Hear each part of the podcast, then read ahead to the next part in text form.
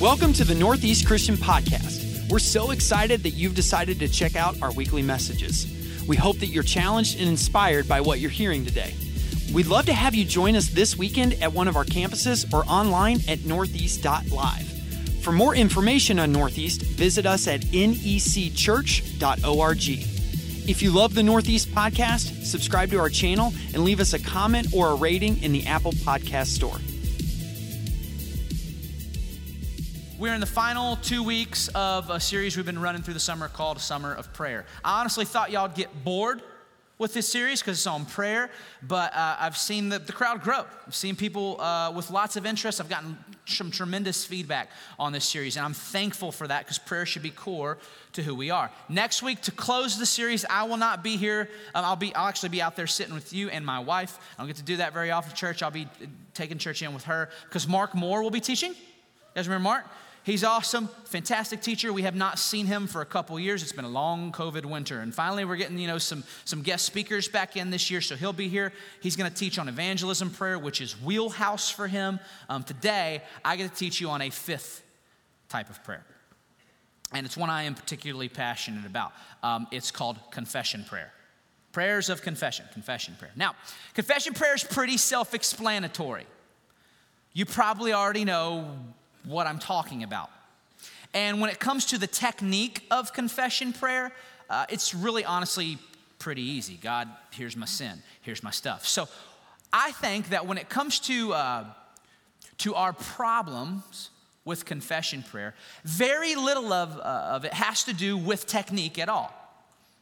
I think the problem that most of us run into with confession prayer has everything to do with theology. Theology not technique. It is our shoddy theology that ultimately undermines our ability to confess well. Now, um, not everyone has had the same experience with confession growing up, especially if you grow up in the church. I acknowledge that. Uh, for example, if you're Catholic, when I say confession, you have a very different idea that comes to your mind than, let's say, if you're Baptist and I say confession, right? And who's right. Well, let's go out on Main Street and duke it out, right? That's, that's what it feels like. But it's a very different idea. Catholics, when I say confession, I know you're in here. This is Louisville. So when I say, when I say confession, what comes to your mind? Right, right, like the little wooden box at your parish, and you go going in. Forgive me, Father, for I've sinned. How long has it been since your last confession? Child.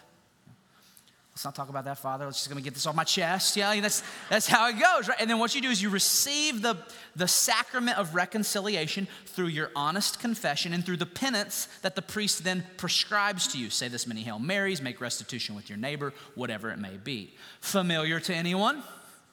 Okay. What were you Catholics who didn't confess? Is that what you were? Was, is it familiar to? Okay, maybe a few of you. Now, on the flip side, if you grew up in like a non denominational, sort of evangelical Protestant context like me, confession was much different. See, we were taught that you don't have to go to a priest, rather, you can go straight to God, which I believe is true. So when I was a kid, I remember I was taught, you know, every night, Tyler, before you go to bed, down on your knees, you talk to God and you tell him, you tell him all the bad things you did that day. You tell him all the bad things. In case you don't wake up, you tell him all, right? So you tell him all. Tell them all the seriously, like that was the subtext of youth group. Tell them all, right? You tell them all, and then like you would comfort yourself because you know you'd be told in, in youth group, God forgives and He forgets. He forgives and He forgets. So even though this is like day 103 of this sin, dear Heavenly Father, you never believe what I've got to confess to you today. And this was kind of the mindset. Um, we also had this special time of confession in my church each week that we called communion.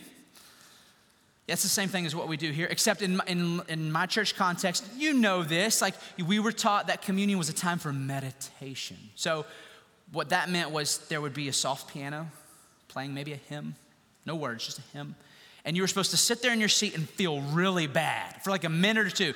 You think about, you put Jesus there. You feel really, do not come to the Lord's table and partake in an unworthy manner. Okay, so you feel really bad and you think about all your sins for a second or two, and then bread, juice, and voila. Same thing that happens when you come out of the wooden box, voila, you're forgiven. That was confession. Now, if you grew up in church, chances are your experience of confession falls somewhere on that spectrum. It's something like that. And I think that there is a larger theological problem, though these techniques are different, there's a larger theological problem underneath that that I want to call out today. These are examples of what I would call divine manipulation. And we've all been guilty of this over the course of our lives.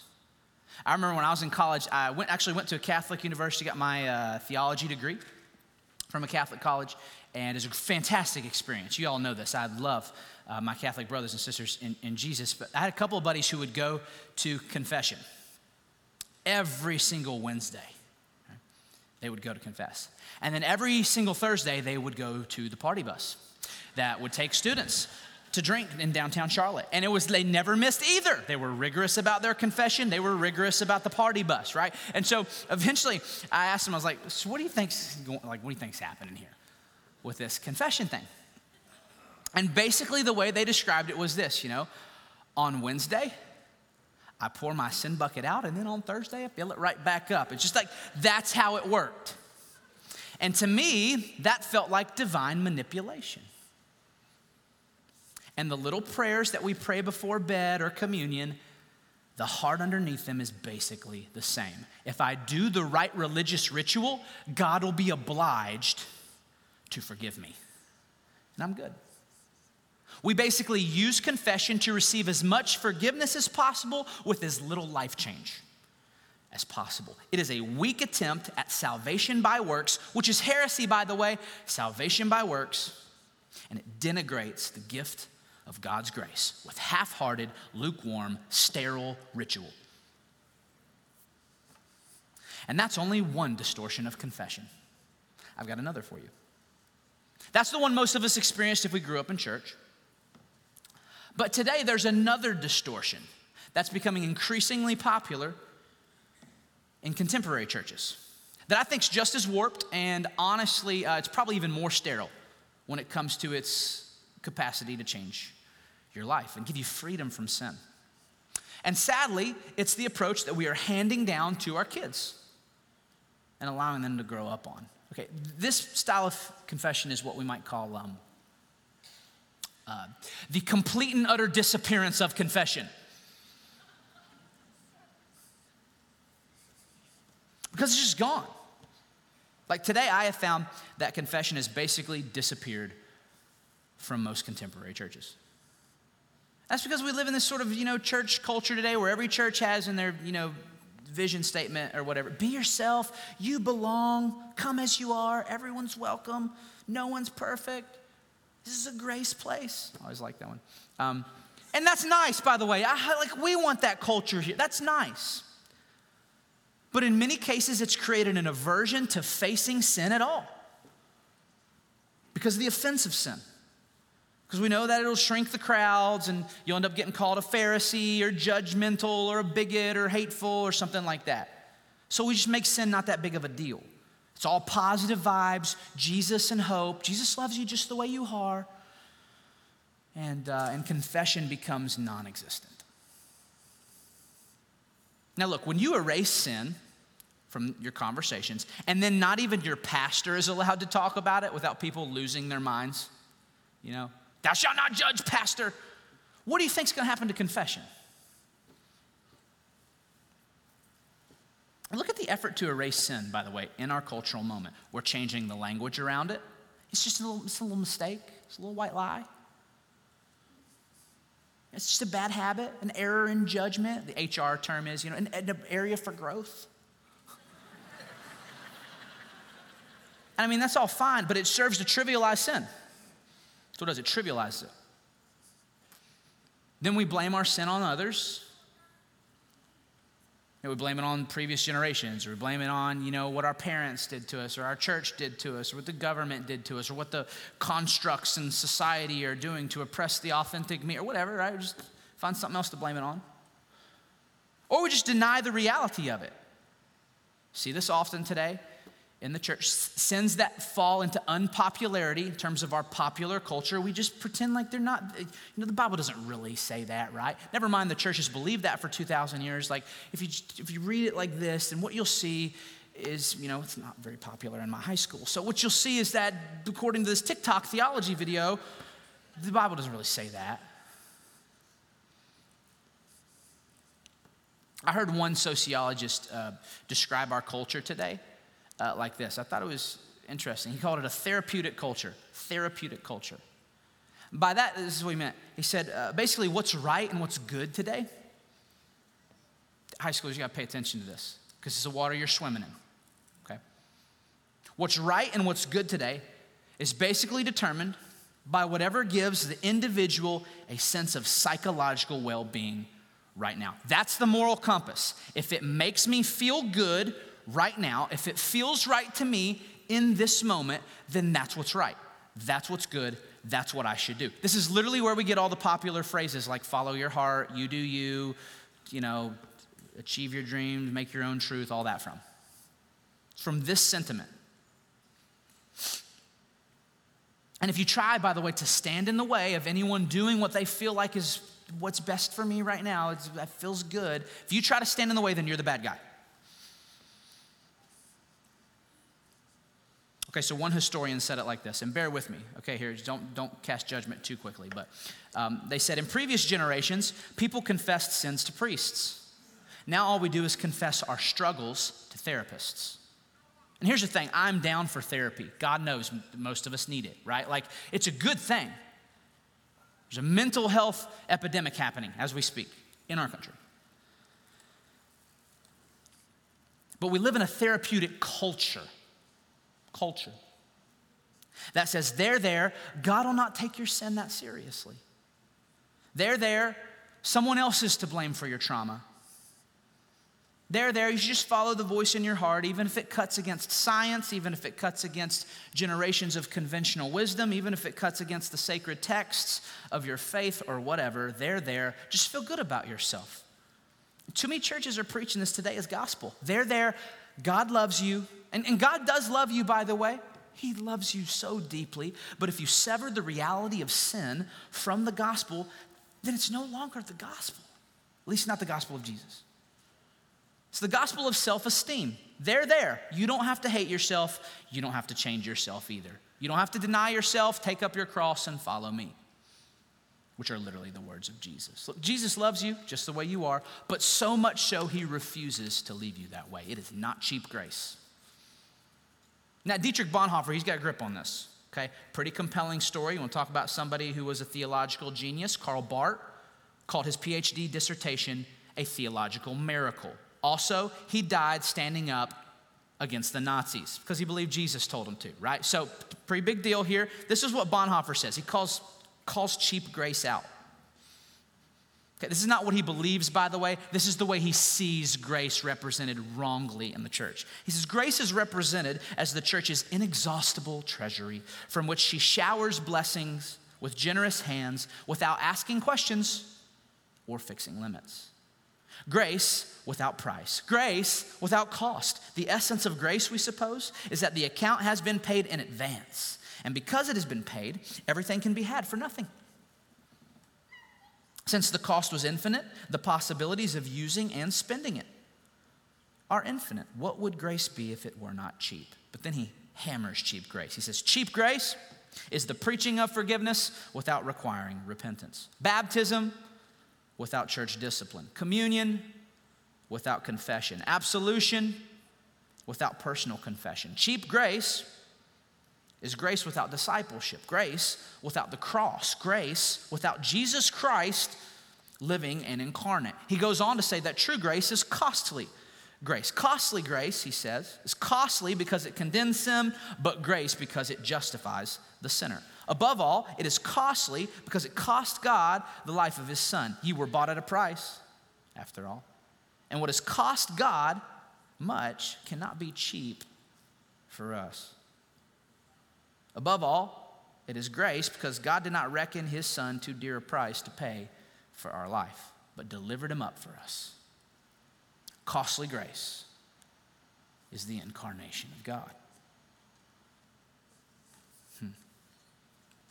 Okay, summary. Let's bring this to summation here. Summary. Uh, the reason why I believe confession is so impotent in our churches today boils down to two theological distortions, and these are the two. One we might call salvation by works, and the other we might call cheap grace. One we might call divine manipulation, the other we might call trivializing and erasing sin. Or one we might call a lack of appreciation for the freeness of God's grace, and the other a lack of appreciation for the cost of it.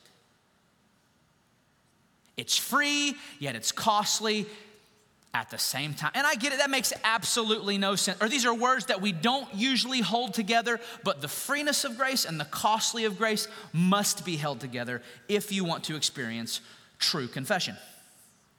And when we can hold both of those ideas together in our mind, it's, it's crazy what happens. You can actually look at yourself in the mirror in all your guilt and all your shame and all your all your sin, be totally vulnerable with God, totally honest, totally motivated to change without doubting for a second your belovedness in the sight of the divine, and yet knowing at the same time that he had to die because of what you're looking at in the mirror.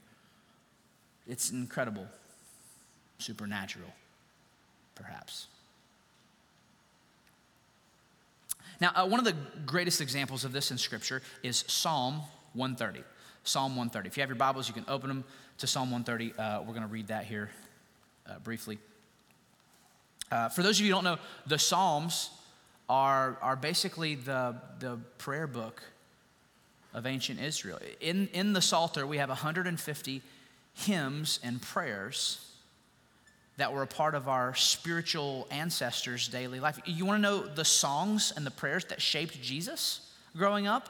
Read the Psalms. These were their creeds, uh, these were their petitions to God. And by the way, Psalm 130 is one of seven penitential psalms. You know what penitential psalm is? Penitential psalm is just a psalm that's focused on confession and repentance. So if you ever struggle putting words to your own confession, uh, do I have the, the list here? Here are the seven penitential psalms 632, 38, 51, 102, 130, and 143. 51's probably the most popular one. Many scholars believe it's the, the prayer David prays after his adultery with Bathsheba and kills her husband. Uh, 32 is another very, very popular one. But today I want to hit Psalm 130. And the reason why is Psalm 130 is exquisitely disorienting. It holds together the freeness and the costliness of God's grace artfully in just melodious song right before the Lord. So, Psalm uh, 130, a song for, uh, for pilgrims ascending to Jerusalem. The psalmist writes From the depths of despair, O Lord, I call for your help. Hear my cry. O Lord, pay attention to my prayer. Lord, uh, if you kept a record of our sins, who, O Lord, could ever survive? But you offer forgiveness that we might learn to fear you. I'm counting on the Lord. Yes, I'm counting on Him. I've put my hope in His Word. I long for the Lord more than centuries long for the dawn. Yes, more than centuries long for the dawn. O Israel, hope in the Lord. For with the Lord there is unfailing love. His redemption overflows. He Himself will redeem Israel from every kind of sin word of the Lord. Now, can you feel just the disorientation there? You feel it? Okay, so let me just give you some, some of the really obvious contrasts to just jump off the page. Because the psalmist takes us on an emotional roller coaster. First, we see despair almost immediately turn into rejoicing. Eight verse. You see it? The psalmist says, From the depths of despair, I call for your help, God. Or there's a recognition here that sin should not be celebrated or justified or twisted to fit our own desires. Rather, it should be despaired over from the depths. And yet, the psalmist also cries, Hope in the Lord. For with the Lord there is unfailing love, his redemption overflows. In the first two verses, the psalmist cries in despair, and the last two despairs turns into rejoicing. He's holding them together. Uh, we also see justice and freedom. Justice and freedom. The psalmist writes If you kept a record of our sins, who, O oh Lord, could ever survive? Or, in other words, this is an acknowledgement that we deserve the death penalty, if you will, for our crimes. And yet, he says, He himself will redeem Israel from every kind of sin. Redemption is a slavery metaphor, by the way. To redeem one means to literally pay the price and purchase them out of slavery. So, what the psalmist is saying here is that God has paid our debt and purchased us, purchased our freedom out from under the tyranny of sin. Uh, next, we see fear, but fear with assurance. You offer forgiveness, he says, that we might learn to fear you. This is probably the strangest sentiment in the whole psalm, right? At least for me. Because we see the psalmist like trembling with adoration that the God of the universe to whom we owe everything would forgive his perpetual rebellion. And yet he says, I'm counting on the Lord. Yes, I'm counting on him. I have put my hope in his word. Sheesh, like this psalm, man. This psalm, this psalm is like, it's like a theological casserole. Stay with me. That that bakes together flavors and ingredients that we never would put together otherwise, and it turns out quite delightful. Uh, in his celebrated book on prayer uh, called uh, Prayer, uh, Tim Keller makes the case that the tension that we see here in Psalm 30 between the freeness of God and the costliness of God's grace is actually the plot line of the entire Old Testament into the New. So you know what the plot line of the Old Testament is, basically, right? Okay, so beginning with Abraham, uh, God makes a covenant with Israel, people of Israel. So you're gonna be my people, and I'm gonna use you to bring blessing to all the nations. That's his side of the bargain. Their side of the bargain is, is pretty simple. In return, what I want from you is obedience, fidelity, your exclusive worship. I want fealty. That's the deal blessing for obedience. Now, immediately you get into the story of Abraham, move through Genesis and the patriarchs into Exodus and the wilderness and Israel, and you find out really, really quickly that Israel's not equipped to keep their side of the covenant. They just don't do a very good job of keeping it's the human condition. So they break the covenant with God over and over and over again. And it creates this question mark throughout the Old Testament that we see Israel, we see Israel's leaders, we see the prophets constantly wrestling with. Is God gonna still keep his side of the covenant? Because he didn't have to. He'd be totally justified rendering the covenant null and void because Israel broke their side. So is he gonna keep it? What part of his character will prevail? His holiness or his love? His justice or his mercy? What's God gonna do? Now, as we fast forward into the New Testament, what do we see? well, quickly, we see that the answer to the question, holiness or love, justice or mercy, the answer to that is yes. Yes. In Christ, yes, praise God.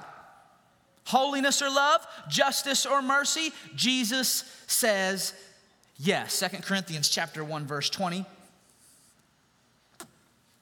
says for all of God's promises have been fulfilled in Christ with a resounding Yes. Yes.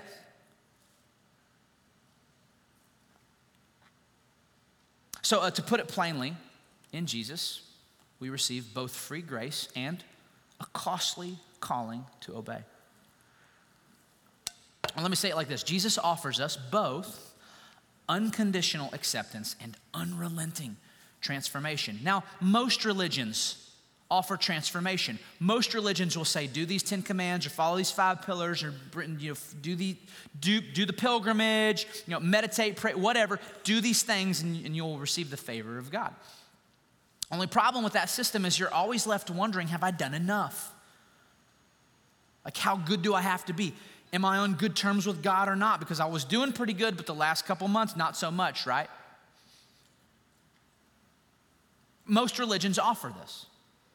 Now, on the flip side, some religions offer the, the other, though. They offer unconditional acceptance. Just come on in. You're here with, you can be here with us, open arms, but they don't really change you. There's not a whole lot of accountability or critique. You just be whoever you want to be. So, this is what I love about Christianity. It is so uniquely balanced in this regard. Because in the moment you decide to follow Jesus. You are unconditionally accepted, like 100% forgiven. Doesn't matter who you are or where you've been or what you've done, how much guilt or regret is in your past. In that moment, it is 100% forgiven. And yet, also in that moment, there is an expectation put on your shoulders that you're also 100% work in progress. It's the blessing of sanctification, if you will. Because the expectation from that day forward is that you grow by the Spirit in Christ to the glory of God until the day you meet Him. Now, now you know who, who gets this, by the way? Uh, you know who has built a manifesto of confession that profoundly embraces both the freeness and costliness of grace at the same time? You know who's done this well? The alcoholics. the addicts, AA.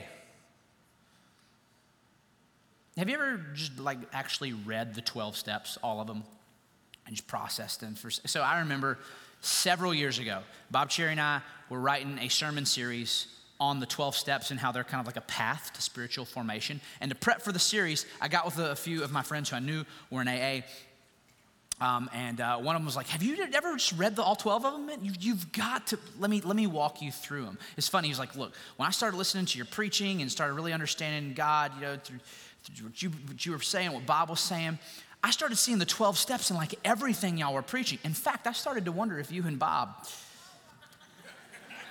Were, anyways, he's like, but I, anyway, so let me, he's like, just let me, let me start walk you through it. So, um, it's amazing. I just want to read the 12 steps to you. I'm just going to read them. Look at the profound wisdom here, how they hold the costliness and freeness of grace together. And they are in chronological order, for the record. That's important for you to know. Step one I've replaced alcohol or alcoholic with, with sin here, just so it applies to all of us. So, step one um, we admitted we were powerless over our sin, that our lives had become unmanageable. Step two, came to believe that a power, capital P, greater than ourselves could restore us to sanity. Step three, we made a decision to turn our will and our lives over to the care of God as we understood Him. Step four, we made a search. Ooh, this is good. It's tough. This is good. We made a searching and fearless moral inventory of ourselves. Step five, we admitted to God, another good one, to God, to ourselves, and to another human being the exact nature of our wrongs. Step six, uh, we were entirely ready to have God remove all these defects of character. Step seven, we humbly asked Him to remove our shortcomings. Step eight, another good one, we, we made a list of all the persons we had harmed and became willing to make amends to them all. Step nine, then we made amends. We made direct amends to such people wherever possible, except when to do so would, would injure or hurt them. Step 10, uh, we then continued to take per, uh, personal inventory. And when we were wrong, promptly admitted it. Step 11, we sought through prayer and meditation to improve our conscious contact with God as we understood Him, praying only only for knowledge of His will for us and the power to carry that out. And then step 12, having had a spiritual awakening, and I promise you, if you do those first 11 steps, you will have a spiritual awakening, my friends. Having had a spiritual awakening as a result of these steps, we tried to carry this message to other sinners and to practice these principles in all of our affairs. A plus. They get it. This is a full bodied, robust, comprehensive, systematic approach to confession. Can I spiritualize it for you? This is what the journey through sort of Christian virtues will look like if you follow the, the 12 steps. We call it the, the process of, of repentance. Uh, first, it begins with humility, and then that humility transforms into trust in God, and that transforms into surrender complete and utter surrender. And then that surrender transforms into self examination, and that self examination transforms into honesty. That honesty transforms into reconciliation and restitution. That transforms into persistence in the process, and that persistence transforms into proclamation to others, and that proclamation to others transforms into rejoicing. And man, it is rejoicing. Again, it's the process we called repentance. And repentance doesn't have to be a sad thing. It doesn't have to be like repent, you know, like a three syllable repenta, you know, like it can be happy. Like you could, it's good. Confession, it can be good, especially when it's that. Did you know that Jesus framed his entire ministry, by the way, around repentance of sins? In Mark chapter 1, 14 through 15, very first red letters in the Gospel of Mark, very first words recorded by Jesus in the Gospel of Mark. And for what it's worth, most scholars believe Mark was the very first gospel written down. So these are the first words of Jesus written down. You ready? Later on, uh, verse 14, after John, John the Baptist, was arrested, Jesus went into Galilee where he preached God's good news. The time promised by God has come at last, he announced. The kingdom of God is near. Repent of your sins. Repent. No, it's, it's like repent. Repent of your sins and believe the good news. This is good news. It's good news. Uh, another historic example of someone who really just brought these two threads together the costliness and the freeness of, of God's grace is uh, Martin Luther the story of Martin Luther. Now, this, this is not Martin Luther King Jr., kids, okay? This is the, like 16th century Martin Luther, the OG Martin Luther, which for the record, I like all the Martin Luthers I've read about. They're great, right? This is, this is the only reason you're not a Catholic Martin Luther, okay? Is that Martin Luther. Now, uh, seriously, if it weren't for this German priest, okay. So, first, he almost got struck by lightning okay? And then um, after he survived that one, he was like, I'm gonna become a monk and a priest, you know, praise God. so he becomes priest. And um, as he is uh, practicing the priesthood, he becomes a professor of theology at the University of Wittenberg, he, he still feels this intense guilt. He's given his life, vows before God, spends his days studying, meditating, and praying over the word, but he feels this intense guilt that somehow he's not good enough. Until he studied God's word and came to realize that God's grace was free. It was by faith, not by works. And this led to his infamous and quite public break from the Catholic Church. You see, he was not pleased with the way the Catholic Church was selling indulgences. You ever heard of indulgences? Basically, they were selling for, you could purchase forgiveness with money from the church. Works based salvation is what it was. Uh, so, in response to that, he wrote his 95 theses, which would eventually get him killed. And you remember what he did with those theses? Took them and he, bam, nailed them to the door of the castle church in Wittenberg in 1517. Now, um, there were two central themes to the 95 Theses. The first was sola scriptura. Scripture is the central religious authority for us Christians. And the second one is that Scripture says salvation is by faith, and faith alone, not works. So uh, basically, uh, Luther, to summarize here, was a part of a church, to put it charitably, that appreciated the costliness of God's grace, but he experienced a spiritual awakening that impressed upon him the freeness of God's grace. And he brought them together in one word. Any guesses? Repentance. Repentance. In fact, do you know what his first thesis of the 95 Theses was about? Well, I'm glad you're curious. Let me read it to you.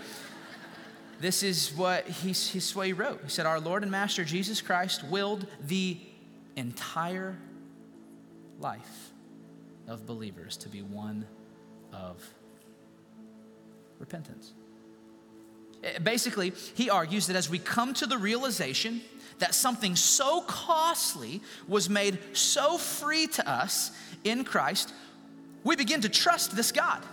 And as we trust God, we confess our sins to Him with more confidence and urgency rather than shame and timidity. And then a snowball effect of confession begins to radically transform us. Like the more we confess, the more we repent. And the more we repent, the faster we change. And the faster we change, the fuller our humanity. And the fuller our humanity, the deeper we experience the abundant life Jesus desires to give us. Praise God. So look, repent, it doesn't have repent. It doesn't have to be a sad word. Confession does not have to be a moment where you beat yourself up a couple minutes so that you can take communion and be forgiven. It's a beautiful thing.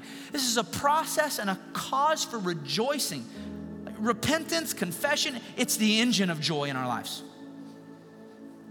And I wish people would celebrate it like this. I wish people would celebrate their forgiveness and redemption with the same intensity that they celebrate their sin. You see, I'll go up to people and be like, hey, tell me about your life before Jesus.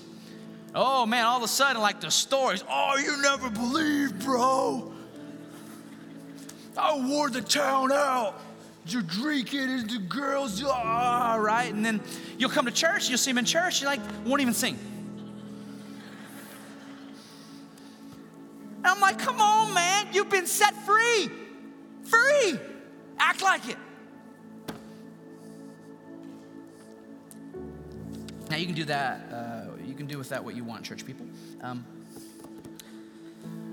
but I want to close by offering an invitation to those who feel stuck in sin. Those who might be, uh, you know, the, non church people in the room. Those who have not been set free. Today could be your day. I understand how, how most of us got where, where we are. I do. I've seen it happen over and over in ministry. Here, here's what happens people come of age. Okay? Like they get out of college, you get into like their 20s or 30s, and they have what I call a pre life crisis. Now, this is not your midlife crisis, that comes in the next decade, okay? And it involves buying nicer cars or whatever. It's a pre life crisis because all of a sudden, reality hits. You see, what happens is in your 20s, your 30s, you actually figure out that you're just not that special after all. Like other people are also really good at the things you thought you were good at. Now, you grew up, right? You grew up in the age of therapeutic reinforcement. The gospel of self esteemism was sowed into your heart. So you believed, you know, I'm a snowflake and I can do anything I set my mind to. I can change the world. I can be CEO by 27, start my own business, end up in on Shark Tank, right? Just release the awesome within. That's what I gotta do, right? That's what you were taught. But then by 30, you realize that none of that's in touch with reality. So one moment you're like, I'm amazing. And then the next moment you're like, oh my gosh, I've just entered the workforce and she's she's smarter than me. And she has 25 years experience. And I think she does CrossFit, because look at that. You know, look at that.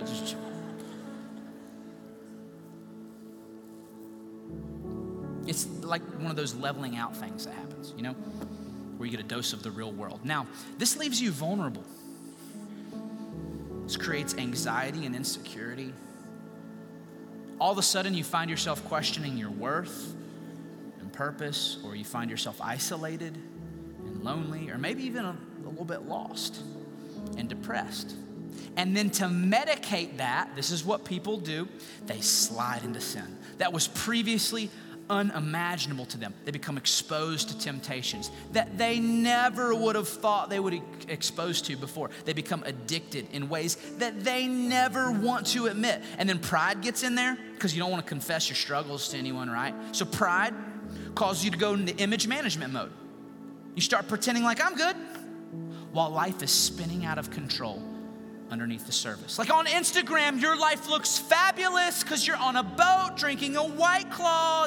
Look at the clouds, right? But underneath the veneer of false joy, underneath all of the highlight reel, curated theatrics, underneath the theater,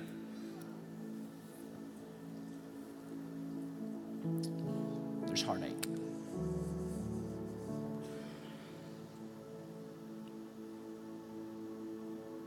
So look, I want to tell you, uh, there's there's a way out. There's a way. I have good news. There's a way out. There's only one way out, and it starts by confessing your stuff to God in the name of Jesus. You have to do it for the first time. You have to. And that's the hardest time. And then you have to learn how to keep doing it over and over and over and over. But if you do, you will experience the freedom and the joy of a life of confession prayer. And that's a good thing. Hey, if you are justifying your sin with anything else other than the justification that comes in Christ, you are missing it. Our one defense is not self defense. Our righteousness is not self righteousness. No, it comes in Christ alone. He paid the cost, He's given the gift. It is free, and I'm inviting you in fear and trembling today to experience the joy. The joy of accepting Him through confession. Corbin and Lindsay are going to lead us right now in a confession prayer sung. And I ask you, wherever you find yourself on the spectrum of faith today, to sing it. Sing it like you mean it. And then we're going to partake of communion.